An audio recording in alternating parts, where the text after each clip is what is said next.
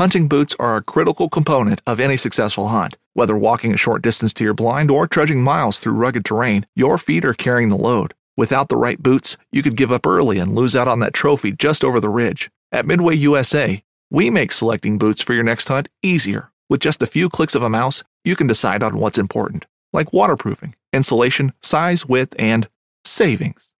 For just about everything for shooting, hunting, and the outdoors, check out MidwayUSA.com. At Midway USA, we know the AR-15 is one of the most popular rifles in modern American history.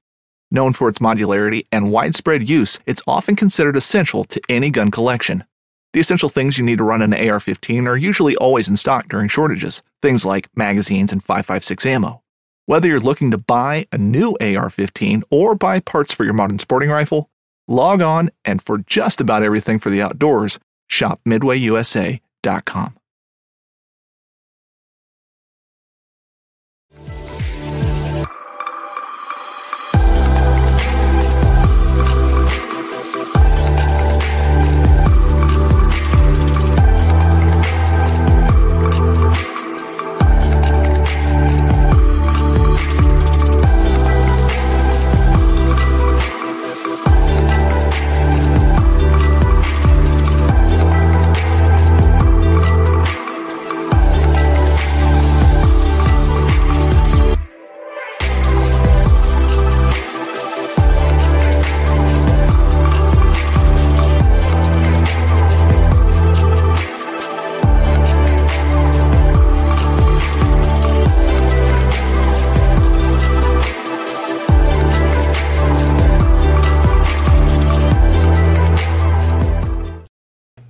What is up, everybody? Welcome back to another segment of Chasing the Tide, your saltwater connection on the Paddle and Fin podcast. I'm your host, Dustin Nichols, back with you for another killer show.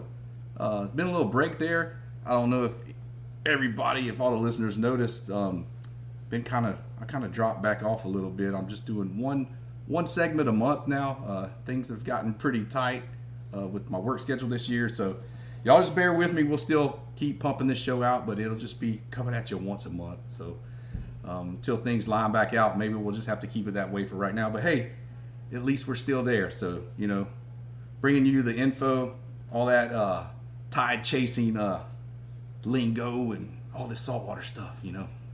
So we're stoked to be around. So I was just gonna give a quick little update of the past few weeks, or the past 4 weeks, I guess it's been since the show's been out.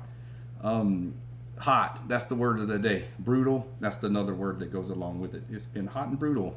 So windy. We've had some breaks here and there, a couple mornings and everything, but you know, the fish are still eating. You know, before first light, been some hot and heavy action. You know, chasing some redfish, working in the birds and shorelines and different things, and then got on us a few decent trout bites recently in some deep structure. Downsizing my plastics, using one of the new Skinny Water Lures baits, the Skinny Tricks. Be on the lookout for that. That thing's going to be a killer. Finally getting the prototypes lined out on that, and got some killer action, and definitely looking forward to having the full line of colors in my arsenal, because man, they've definitely been killer. So yeah, we just appreciate you, all the listeners out there that come in and listen and watch this podcast. So thank you to everybody. We're going to get along with the show. We got a killer guest tonight, another fellow podcast host, Matt Parrish. We're going to bring him in. He hosts the Empty Stringers podcast. What's going on? Hey, how's it going? Oh, it's going, dude. You know, rushing in from work, trying to get this done. Got a little last minute, you know, back to school kind of barbecue for the teachers. My wife's like, oh yeah, we got to go to KB's barbecue and 7, and I was like, okay, I got a podcast I planned out a while back, so we're gonna have to make it work. So hey, yeah man, what's going on? You doing man good? I know how that goes. My wife, I call my wife my domestic coordinator. Because she keeps the family calendar, and she pretty much just says, hey, we have to be here at this time, and I just, you know, straggle along behind her. Mine's always is like, well, that wasn't on my calendar. Or I said, I might have forgot about that tournament next weekend. You know, and it's like, dang, I'm in the hot water. hell, you know, it's one of those things. But no, what we like to do on the show, just introduce yourself, give everybody a little backstory about how you got into fishing and all that good stuff, and then we'll get into the, you know, the podcast, why you started that as well as we move along. Yeah, man. So I started as a bass fisherman. I've been chasing bass since I was a kid. And, you know, a lot of freshwater stuff. My dad was a big crappie fisherman. He loved to do the cane pole, minnow with the cork, you know. Grew up doing all of that. I got serious about chasing bass and was fishing out of a kayak for a long time. Yeah. And I had a buddy of mine, Chris Colon, who kept, you know, telling me, come saltwater fishing with me in the kayak, man. Like, come on. And I kept inviting him bass fishing. He invited me saltwater fishing. And finally, I just like, all right, fine, I'll go. Yeah. And once I did that, I thought, okay, like I like the differences here. There's a lot more species of fish you can catch.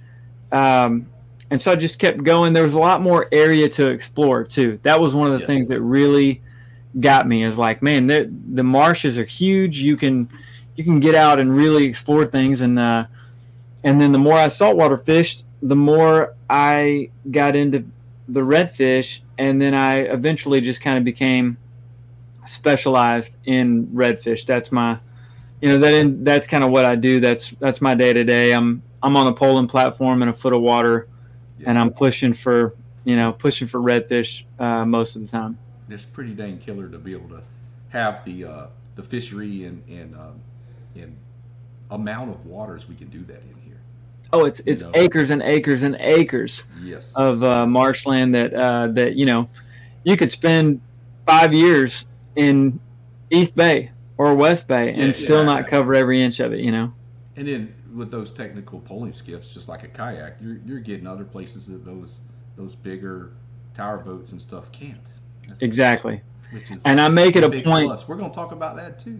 Yeah, I make it a point to get back where I can't be bothered. You know, for sure.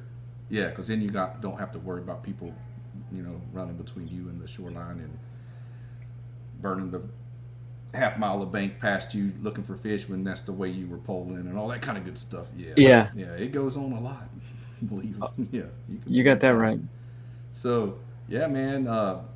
I'm pretty much the same way. I started out, you know, bass fishing as a kid and everything with my dad and my uncles, my granddad, and, you know, just kind of flew from there. I'm originally from Southeast Georgia, so I grew up fishing those big tide swings over there. I was going to ask where you originally were from, because I could kind of tell that you have a little bit of that Georgia flair in your accent. Little twang there. You know?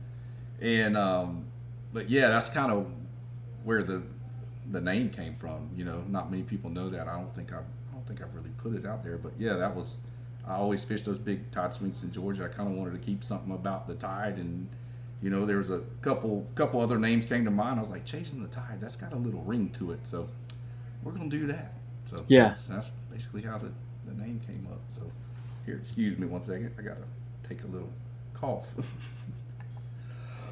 I've had a little funk or something, little respiratory kind of drainage that's kind of affecting my throat. So, you know, I hate to say the C word, but you know, that COVID's making its round again. I don't know. I feel fine. I mean, I'm still bouncing off the wall like normal, but yeah, but maybe it's a different version of it. But yeah, there's some medication I take that kind of gives me a little weird, you know, tickle in the back of my throat too. That kind of will do it as well. But this is some drainage. I have really bad allergies, just like my daughter. So yeah, man, that Viagra will do that, man. You got to watch out. That Viagra will tickle the back of the throat there. You got to. Oh no! I don't need none of that. Yeah, I mean, I don't know. We'll see. Oh man, where it's going tonight? Oh goodness. So yeah. So Empty Stringers. That's your podcast. Yes, sir. How'd that come about? Let's get to the roots of that. Let me see if I can condense that story just a bit. The Cliff Notes version there. Yeah. Yeah. So I knew that I own a small business in the medical industry. I was an electrician for years, and when I got into doing my own thing in the medical industry, I started thinking about, all right, well, like when this is over or when, you know, I transition again into the next thing, eventually, you know, who knows, 10 years from now, whatever. Yeah. I think I want to be a guide. I think I want to, you know, be a fishing guide. And so I went ahead and got my guide license and all that. And I wanted to curate, a group of people that understood what I did and wanted to do the same thing, and that we would have some kind of camaraderie. And the guys that don't get out but once or twice a month, they could listen to my podcast and know what the redfish were doing, where they were, you know, eating, how they were behaving, give them a chance to feel like they were out there when they were stuck at work, you know?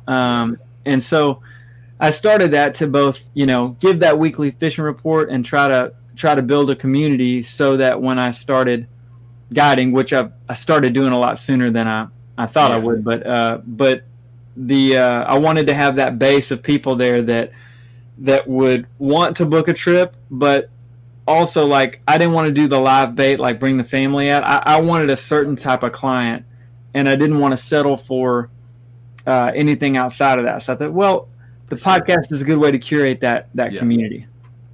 Oh, dang straight, man.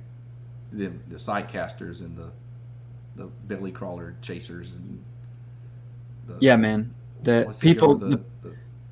Oh man, I'm trying to think of all this. I was kind of going to go into the spiel of the fireworks stand segment from the Joe Dirt movie about the whistling bungholes and the and meanies and the Husker do's and Husker don'ts and all that. Oh man, that's what kind of week it's been too. My brain is scrambled. Yeah, you've been working long hours, huh? It's not long hours. It's just staring at freaking PNIDs all day and having an engineer on the other side of you that's like la-di-da-di-da. So what's your trade like? What's your craft? I'm a process operator at a petrochemical plant. And we've been going over process hazard analysis for the ethylene dichloride unit, which has a Stouffer reactor that uses ferric chloride tubes, iron, basically as a reactant, help accelerate the reaction. And you inject chlorine gas and ethylene gas in the liquid EDC, and you have the reaction to make more EDC. And you distill it, and it's used in all kinds of stuff, and paints, derivatives, and different things. Yeah, and so you're... It's a dangerous process, so we're going through and revalidating all of our... You're making sure it stays in the pipe, right? Making sure it stays in the pipe, yeah. Yep. And it's pretty fun sometimes, yeah. It can be fun. But yeah, man, I'm ready to go back on shift work because I'm working Monday through Thursday, which, you know, I'm missing those midweek days when there's less pressure on the water. We'll probably get into some of that here in a minute. That's the thing, dude. I try not to get out on a weekend, man. Yeah. It's a tournament, and I'll fish a tournament, and I'm going to find somewhere I can get away from people. Yeah, I mean, it's just there's just so many people out, and there's also so many people that don't know the etiquette of the marsh, and it's gotten so bad to where I just assume a guy's camped out in the middle of a cut. Oh, yeah. He's going to get mad when I blow by him, so I'll just avoid it at all costs. I'll go the long way around, or I'll putt through or something. It's just you can't avoid it on the weekends, man. Right, and it is tough with the population and with the popularity of fishing and the outdoors just in general. You know, you're looking at a lot more pressure on our fisheries and coastal waters. Yeah, not everybody takes as good a care of it as some of us that are, you know, more conservation minded. Yep, yeah. Exactly. Great. You know, the guys from Kelly Wigglers, you know, started that little initiative they have. Dave Fladd's been a podcast guest, and he started Release Over 20. Yep. Definitely been a big proponent of that. You know, and then we have our, you know, the mid coast and south has our trout, you know, bag limits about to expire on the sunset clause from when we had the reductions after the freeze. Yep. And we're going to see that as well, you know, expire. And I was really hoping that they'd keep it another year or so. Is that still open? Change it for just a little bit. You know, are they still talking about maybe keeping it or modifying it, or is it definitely going away? Some talks. I'm not sure. But yeah, I wasn't sure if it was a sunset clause if you could hold back off of it. You can't. It has to expire. Yeah. It has to expire, but you can put another one into effect the day after it expires. Yeah, exactly. Right. Which I'm okay with it. I'm fine. I normally do not keep trout. I'll keep a few here and there. I mean, if you gut hook one or something by accident, they just hammer that soft plastic or something, got some gill penetration or something, then I'll keep a few redfish. Every now and then you catch a couple mangrove snapper in some areas of a structure, and we'll throw them in there as well. You know, you can. There's other fish to target. I really like sheephead. Yeah. I will eat those, man. That's some pretty meat on those things. I'll eat those all day. That's a great eating fish, and flounder's my favorite. If I find a catch on them little crab imitation, the little crusty crabs, or a little just a little shrimp imitation. Sometimes on the over the top of shell, you'll see. You know, I got 3-4 pound sheephead I can sight cast to, and they're fun on a 1,000 series reel and little medium light rod, and it's pretty dang fun, man. It's a good time on them. But yeah, I know you brought it up as well, and it is on my list of what we're going to talk about pressure and about tower boats, burning shorelines, looking for fish, ruining grass and habitats. And I just there's been some, the common courtesy's kind of gone away. Yeah, I wrote about that. I had an article come out today in Saltwater Angler, and I kind of touched on that a little bit. It's just like. I always like to hear other people's opinions. So I was going to ask you about what you see, because you're up on the upper coast a little. I'm a little further south than you, and I was going to see what the trends are up there as well. Midway USA brand product designers have one straightforward goal: develop high quality, technically sound products and deliver them to customers at reasonable prices. If you are immersed in the shooting sports industry and pay close attention to every single detail, you know our products are built right and stand up to everyday use. Who has shooting mats and range bag systems to hunting clothing and just about everything for the outdoors? Log on and shop 24/7 with super fast shipping. MidwayUSA.com. This upcoming concert season will be all about the boots, and Tecovas is your stop for the best in Western style. Tecovas has seasonal and limited edition offerings this spring and summer, including men's and women's boots, apparel, hats, bags, and more. All Tecovas boots are made by hand in a time-honored tradition with timeless styles that are always on trend. And Tecovas has first wear comfort with little to no break-in period. It's hard to find this level of comfort paired with this level of style. Stop by your local Tecovas store, have a complimentary drink or two, that's WCB style, and shop new styles. The smell of fresh leather and friendly staff are at your service. Many stores even have leather custom branding to make your boots truly personalized, and with regular live music and events, there's no in-store experience like it. If you can't make it into a store, just visit Tecovas.com. That's Tecovas.com. They offer free shipping on all boots, as well as free returns and exchanges, and ship right to your door. Go to Tecovas.com and find your new favorite pair of boots today.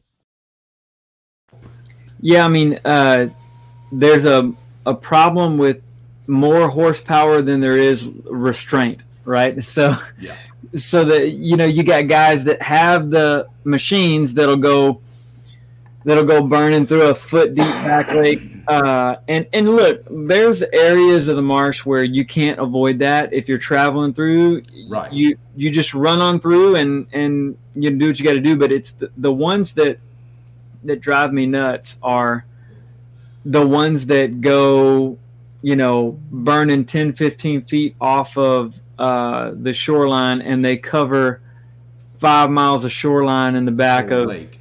They're going from one end to the other of greens, oil field or ruined it. Yeah, and it's when like they ran out 200 yards and ran the same way and done the same and then got through the same place. Yeah, and there, I don't even think that's that effective. I don't think it's as effective of a method of finding fish as they think it is, you know.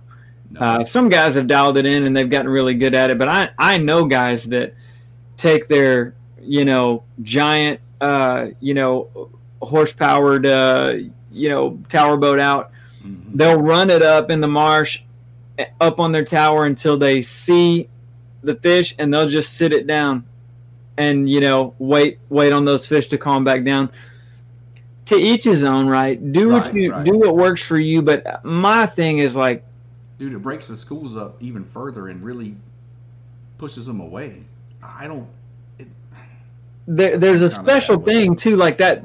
My thing is like those redfish behaving in that manner, schooling up, chasing those shrimp. That's a special thing, and you kind of have to like creep your way in, mm-hmm. be a part of that for a minute, creep your way out, and let it continue to do.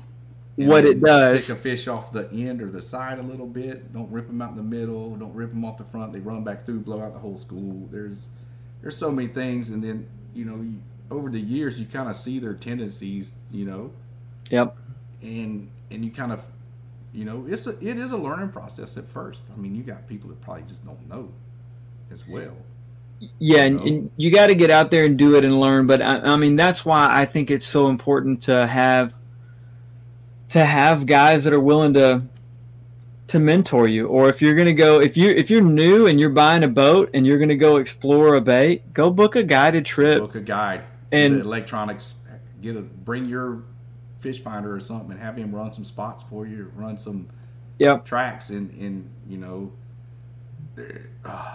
I just, oh man, some of the worst days I've ever had on the water was down in Baffin in the kayak, and the fog sets in. Yeah, and you hearing the freaking 350, 400s just zooming through the stuff, running on marks, running on paths. Yep. It's like, dude, I can't go anywhere. Yeah. Even though I got my lights and everything and they're visible, but I really don't have the ability to really zoom out of the way fast. It only goes about 6.5 miles an hour with the motor I have on it. Yeah, and people don't realize how dense that fog gets. I mean, it gets gnarly down there, and it's like, man, I'm not. No, thank you. I was out in the marsh one day. I think it was like a December day, and it was oddly warm, and we had crazy fog. And I was in this back lake, and I thought I was all by myself, and then I heard a couple of guys talking to each other, and there was another boat within casting distance of me. Wow. Neither one of us knew each other were there, you know, and that's how crazy it can get. Yeah, it gets bad. I only fish areas I'm very familiar with, if it is foggy to begin with. But that day, it just happened to settle in at that time, and luckily it burned off about 1:30. Yeah, got to where I could see, and I went back and fished a different set of rocks a little closer, and it was cold. I mean, it was cold, but it set in. It was like 35 degrees that morning, and I like it when it's like that over there. Man, I am them glide baits over there and get them to chomp it. I still fish when it's that cold, but I don't like it. You know, I don't like the cold because it keeps a lot of people off the water, especially when it's drizzling rain and you got to put the rain gear on. Yeah, that's true. That's my big trout weather right there. Yeah, that's true. That is. I've had some special days on days like that, very special days where it's just like, did I really just catch that many trout that big? Yeah. Yeah, that does fire up the big girls. It does, man. It does. It just they hit different. They different breed down there, man. I don't know. Yeah, I've never been down that way. This past weekend though, I had some pretty dang thick fish, man, for up in this area. I was pretty surprised to see some of the quality of fish I had this weekend. I just wish I could have, you know, stuck what I had the day before, the day I really needed them.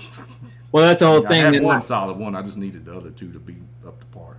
I always tell folks, like, I am great at catching tournament fish, just not on tournament day. Not on tournament day. Sometimes it happens. Sometimes it happens. I mean, I always go to weigh-in. I mean, I pulled off a win 2 weekends ago with a 4.29 pound redfish. Yeah, we were talking about that. Yeah, that's crazy. Yeah. We did the same thing. Me and my son were in the GRS. You know, we did the youth division, and we brought in 2 dead redfish back in like 2 events ago, and lost the pound and still won. lost a pound and still won first place. And then he caught one fish that, like, he's podiumed every one so far, hasn't he? Yeah, so far. Division. Yeah, he's kicking butt, man. Yeah, he's got the bug, man. He really loves it, yeah. and he's starting to really get understand it, you know. Yeah, for sure, man. So you do any fly fishing, or you just conventional? I have gotten off into the fly world, and I'm still very new at it, and I still suck very much at it, but I'm learning, and I'm at that point where I'm like, all right, I feel pretty confident that I can go find redfish, and it seems like the next challenge is getting them to eat the fly, right? And so I've got a long way to go when it comes to fly fishing. I'm still I'm very much a novice, you know. Same. But I mean, I got a 5, an 8, and a 10 weight that I just happened to acquire for trading some surfboards. Yeah, like years ago. And a couple of them real nice setups. I mean, and I got, you know, a couple boxes of flies, and I've taken, you know, the popper out there, caught some bluegill and some bass here and there, but I haven't taken it out for redfish yet. But I definitely, you know, a little small shrimp imitation, a little crab, a little something like that. I think I could get into it. I just got to learn all the knots and what I need to use for the line and the all that good stuff. It's a different world, man. It's a little bit different thing to crawl into than just throwing a dang crazy Alberto knot between some 20-pound braid and 20-pound fluoro and just calling it good, you know, with a jig head.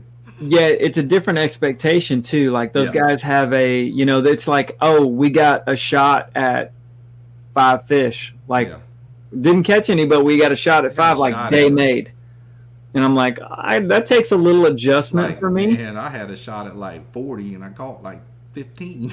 Yeah, exactly. Like that's kind of where my head still is. I'm learning to just, you know, we were out this morning, me and a buddy of mine, and we chased 5 or 6 schools, hooked up on the fly with 4 fish and lost them all before we got in the boat, you know. But it was a great morning. You know, we saw a ton of tails, saw a ton of fish. It was a lot of fun.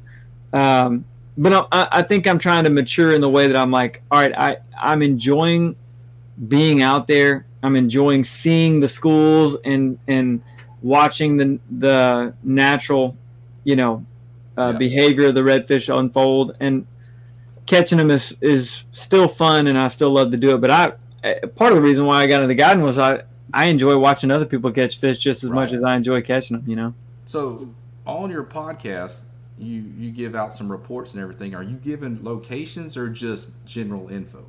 Just general info, because I have a firm belief that, like, it's a little different when it comes to trout, but like when it comes to redfish, which that's what the podcast is about, that's kind of what I'm after. I just don't believe that there are spots. Mm-hmm. Like I just don't think that that's a real thing. They roam so much, and I may find a school of redfish in a back lake, and they may pop off at 8:30 a.m. and they may do that for 2 weeks. And if I want, I can go hammer that school for 2 weeks. I don't like to do that because I think that messes up their pattern. But then that school's going to move. Mm-hmm. And where they go, who knows, right? I mean, it's right. So what I'm trying to do is teach people, when you show up to an area, what should you be looking for right now? Because next week it may be different. The week after may be different. What tides are best at certain times of year? What, you know, bottom structure and bait to look for. I think if you can help someone put the puzzle together, then they're never going to be. Then who cares what the spot is? You don't have to depend on spots. Time on the water. That's one thing I always preach, is that time on the water trumps all of that. Yep. YouTube, spot burners, salt strong, and all that. Time on the water trumps all of that. Any given time. And like right now, dude, there's a ton of shrimp over my way, and it's like, you know, you win an event, you get a polygraph, and, you know, kept asking me about the natural bait, and I'd kind of giggle a little bit. And after it, we were talking about the natural bait, and I was like, man, I'm just going to tell you right now. I was like, when I left the launch that morning, I didn't have no shrimp with me, I'll tell you that. But when I got back, I had enough to make a po' boy. Yeah, dude, the shrimp are everywhere right now, and it's got me a little worried for the fall, because It's the middle of July. It's the end of July. It's like kind of early. Well, it never stopped where I'm. Yeah. It just kind of carried all the way through. We had a hatch in late March, and then we've had consistent hatches all the way through to probably, I think the last hatch in my area was about 3 weeks ago. Yeah.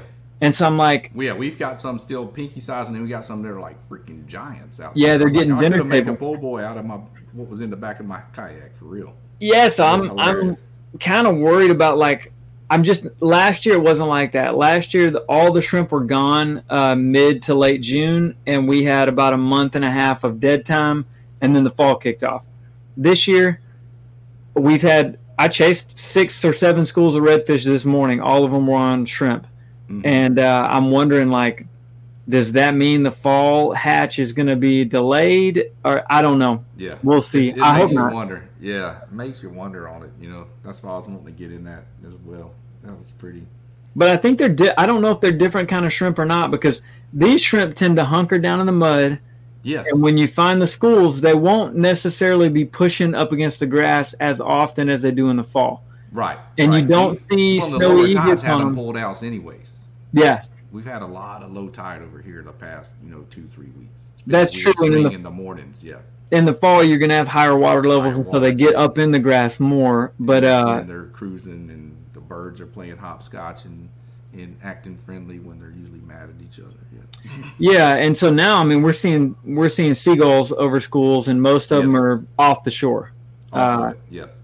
So I don't know, man. It's going to change. I just don't know when. I look for it to change probably late August. I think that's when we're going to have it kick off. That's what I'm thinking, yeah, somewhere around then. I've been on, like, fish over, a little bit deeper shell pads that are off, 20 yards off the bank or so. Yeah. Little different. There's still fish along the shoreline, but there are a lot of them little dinkers, a lot of them little smaller, lower slot or rats, Yeah, for sure. Yeah, it's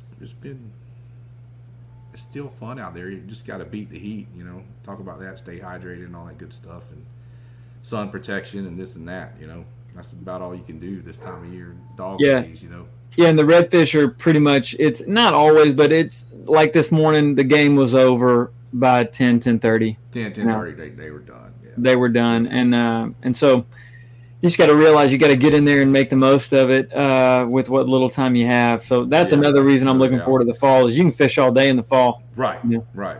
Yeah, you can usually pick them off here and there. And then if there's a couple stragglers broke off, you usually find them by a single bird or something, follow them around and pick them up pretty quick.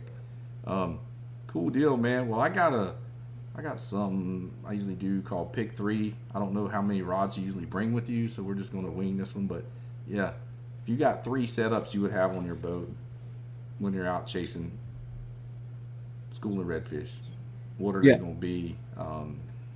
Setup wise, spinning, baitcast, line, and the lure. The 1911 is one of the most iconic firearms in history. Designed by John Browning, the 1911 was the standard issue sidearm of the U.S. military from 1911 to 1985.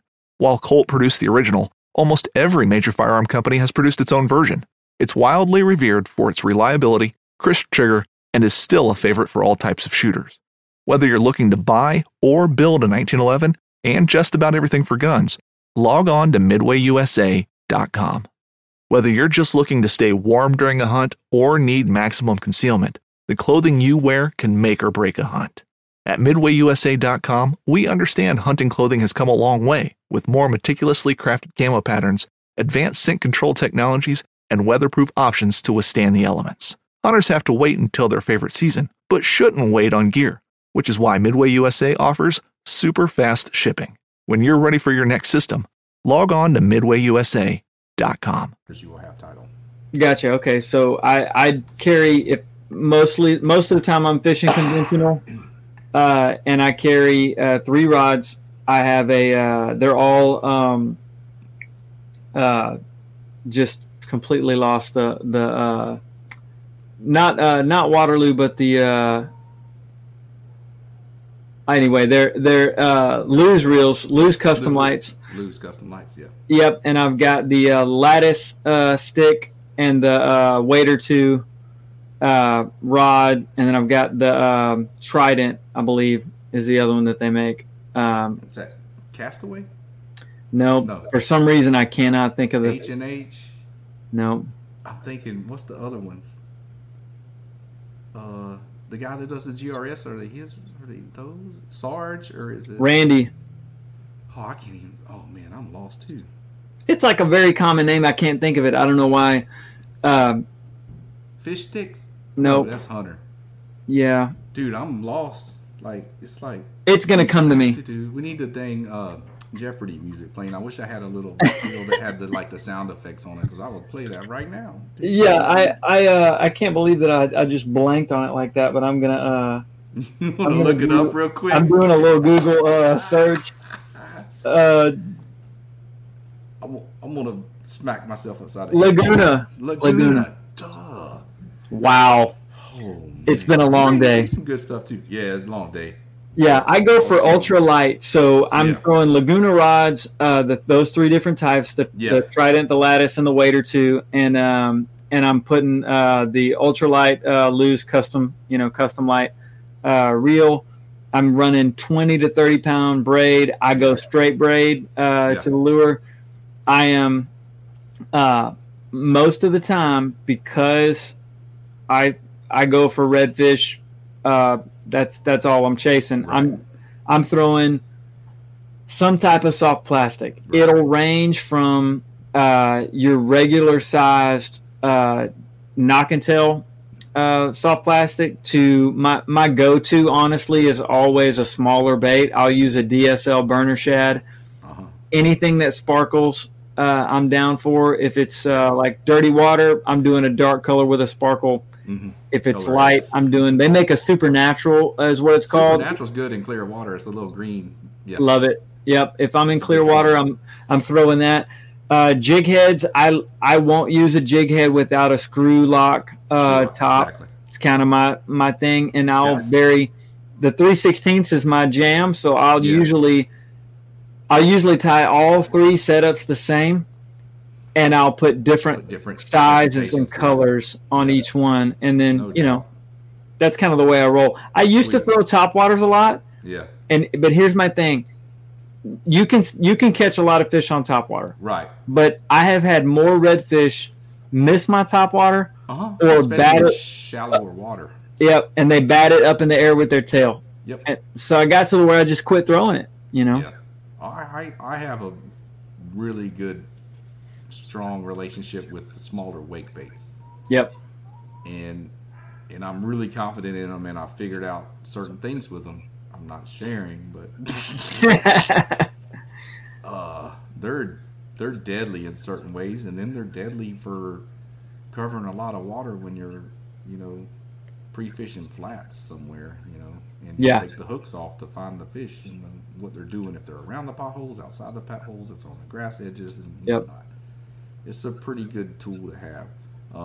There's certain ones I use, and everybody, if they look at my Instagram enough, you probably know which ones they are. So, I like those a lot. The Skinny Water Lures. It used to be it's part of Grande Bass was the original. They still make all the bass lures, and then it was Grande Salt when they first launched it. But now it's transitioned over to Skinny Water Lures. Oh, okay. Their shrimp imitation's got a double kick tail. Double paddle tail, and it's got little legs and antennas, and I do really well with those. And then the new talking about that in the intro, the Skinny Tricks is coming out. It's a new 3 1/4 inch soft plastic. There you go. Grinder tail is what it's called. It's got such a cool little vibration and shape to it, and it's more of a bait. We have a big kicker, which is a traditional fat shad paddle tail that you get a big swagger and body movement from, but then the Skinny Tricks is the one with you can dust it on the bottom over the shell, and the trout have really been keying on it, but the redfish like it too. And so it's been cool seeing that come to light, and all the colors we got kind of coming out with it. So that should be coming out next month, hitting the stores here around the area, and hopefully Waterloo, Roy's, and some other stuff over there. Yeah, I need to. As well. I need to give that a try. I'm gonna give you some stuff. I'm gonna give you some of the shrimp. Throw them on a little 8-ounce screw lock or 3/16 screw lock, and just pop them in front of them. When they're coming at you, I do pretty well with them. Yeah, I've been looking for something like that to throw at the crawlers, you know, because they're so hard to catch. Yep. That sounds like that would be a good option. There's a marsh juice color is the one. It's kind of like a grape back with like black and silver flake in it, and then the bottom's like a salt and pepper shad. Oh, I love it. They've been killing that one in the marsh. And when you just pitch it right in front of them and then just twitch it a couple times right when they're coming at you. Yeah, they've been tearing that one up pretty good. Yeah. That's money. Yeah, but trout, man, that's probably favorite fish of mine to target. So you get the trout fever in the winter, or you just kind of hold off of them and you just kind of go chase some redfish, move deep a little bit, or wait for them the warm sunny days to go when they move up. You know, my relationship with trout is so I pretend some of it's an act. On my podcast, I kind of pretend like they're like, I can't stand a trout, slimy trout. I don't want to catch them right. It's kind of a little shtick I do. Yeah, that's just funny.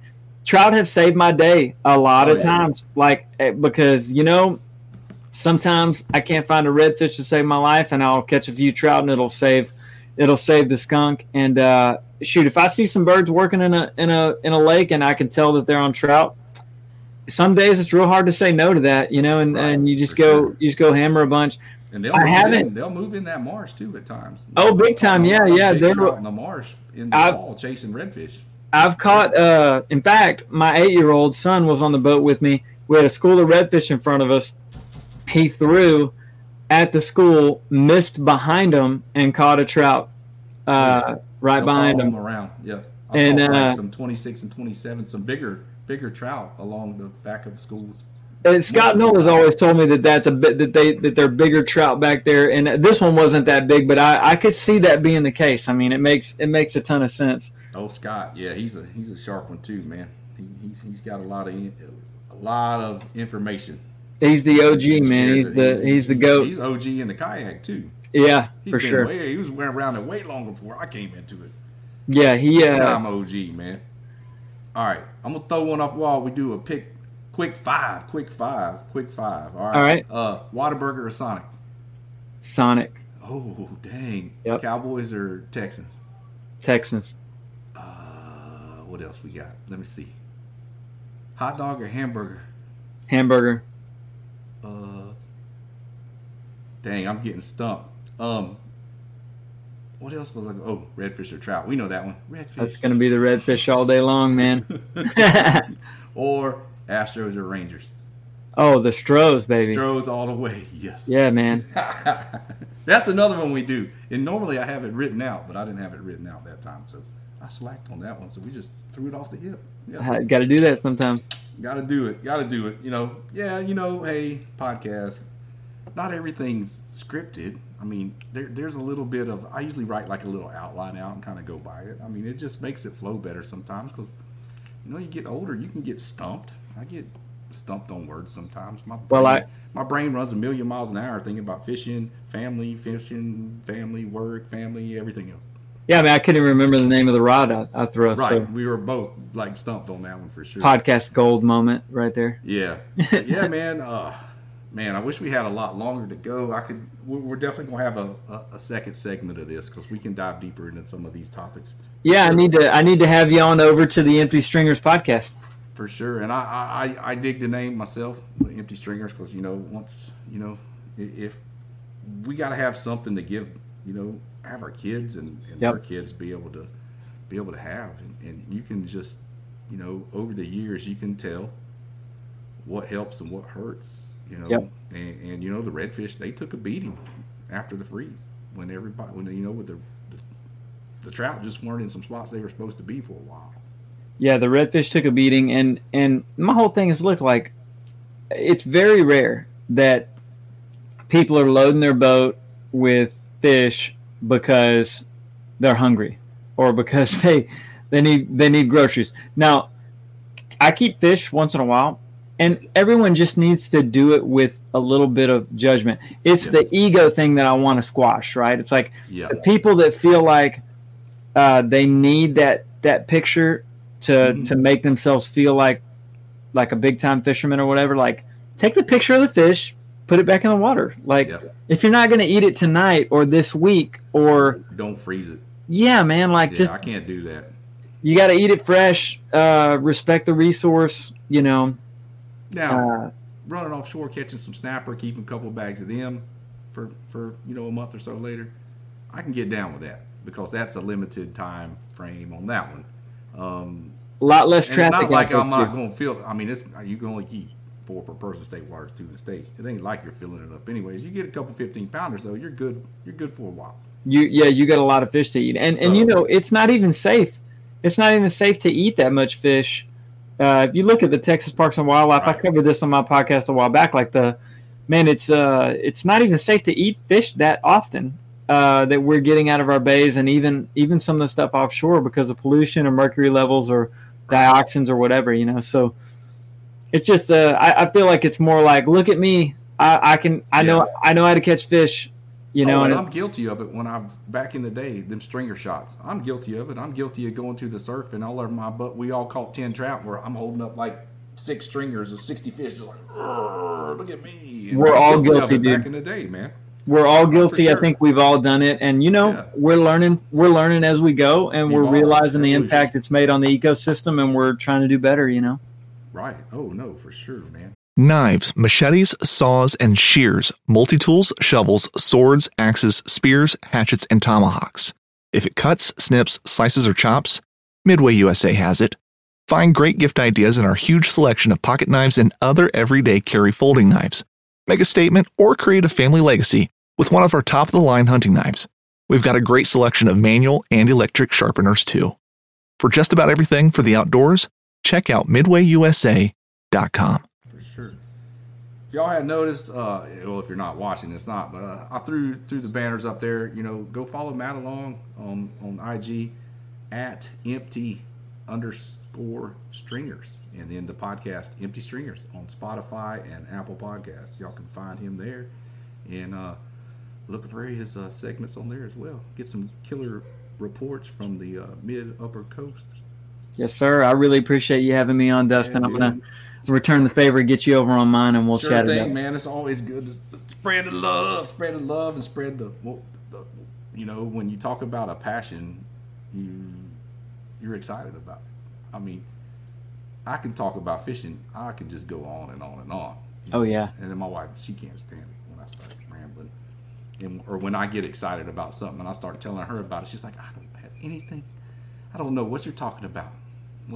I said, all these years, and you still know, you know some of it. I do. She says, I do. Yeah, it's, you know, it's just there's certain things out there on the water that are just too special, and I don't want to lose them, you know. Yeah, it's like you said, those back legs is one of them, you know. It's the shared experience. Like that's what I meant earlier by like, hey, like I love to bring someone out there and go, look at that. Out. Yes. Like that's amazing. Yeah. Or they're beside you, and you're like just sitting there, and all of a sudden, hey, there's a redfish like swimming right by me. Watch this, and I just moved my rod and dropped my lure right in front of, bam, right there, and they're like, what was that? Especially people from like that's never caught a redfish before and never been around it, and they're in a kayak and they're that close to the action. It's a whole different world, man. Oh yeah, it's insane. And it's, oh man, I could go on and on about it. It's pretty dang killer. But yeah, all right. I hate that we're going to have to cut it short a little bit. We got a little bit of a little teacher's party for my wife's school to go to, so I wanted to get in a quick episode. Look at that. It's about 45 minutes worth. And that's, you hit the nail on the head, my man. About what I had to run my mouth a little bit longer, and we'll see. But just hang tight real quick. We're going to roll the outro. Y'all don't forget to support the companies that support us, Walu Rods, Dubrow Fishing, and then follow along Paddle and Fin. Go check them out. We're on all the podcast platforms through Waypoint TV. So, yeah, check them out on the app. We got all our shows up on there. Plenty of stuff for everyone. So, check that out. And we're going to roll this beautiful bean footage right here. Hang tight, man. I'll get back with you after we wrap it up. All right, brother. Thank you. 10-4. Appreciate having you on, man. You got anybody you want to thank or anything like that before I roll this? I want to thank you, man, for working a busy day and having me on the podcast and doing the thing. I mean, it's it's awesome. I appreciate just being able to come on and discuss things that we're passionate about. And right. And let's do it again. There's some good stuff in the fishing community, friends, camaraderie, and all that. And that's what I like to see. So, yeah. Yep. Hang tight, and we'll catch you next time. You got it, man.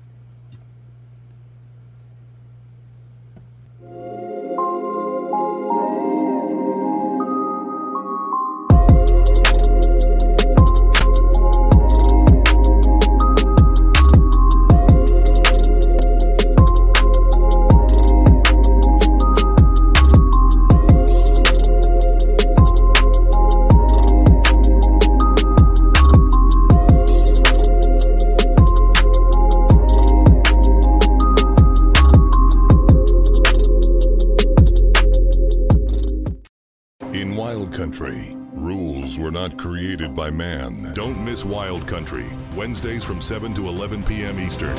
Presented by Primos. Speak the language. Waypoint TV, the destination for outdoor entertainment. Oh, that's awesome. Don't miss Thursdays with Saltwater Experience, brought to you by Golden Boat Lifts, every Thursday night from 7 to 10 p.m. Eastern on Waypoint TV, the destination for outdoor entertainment.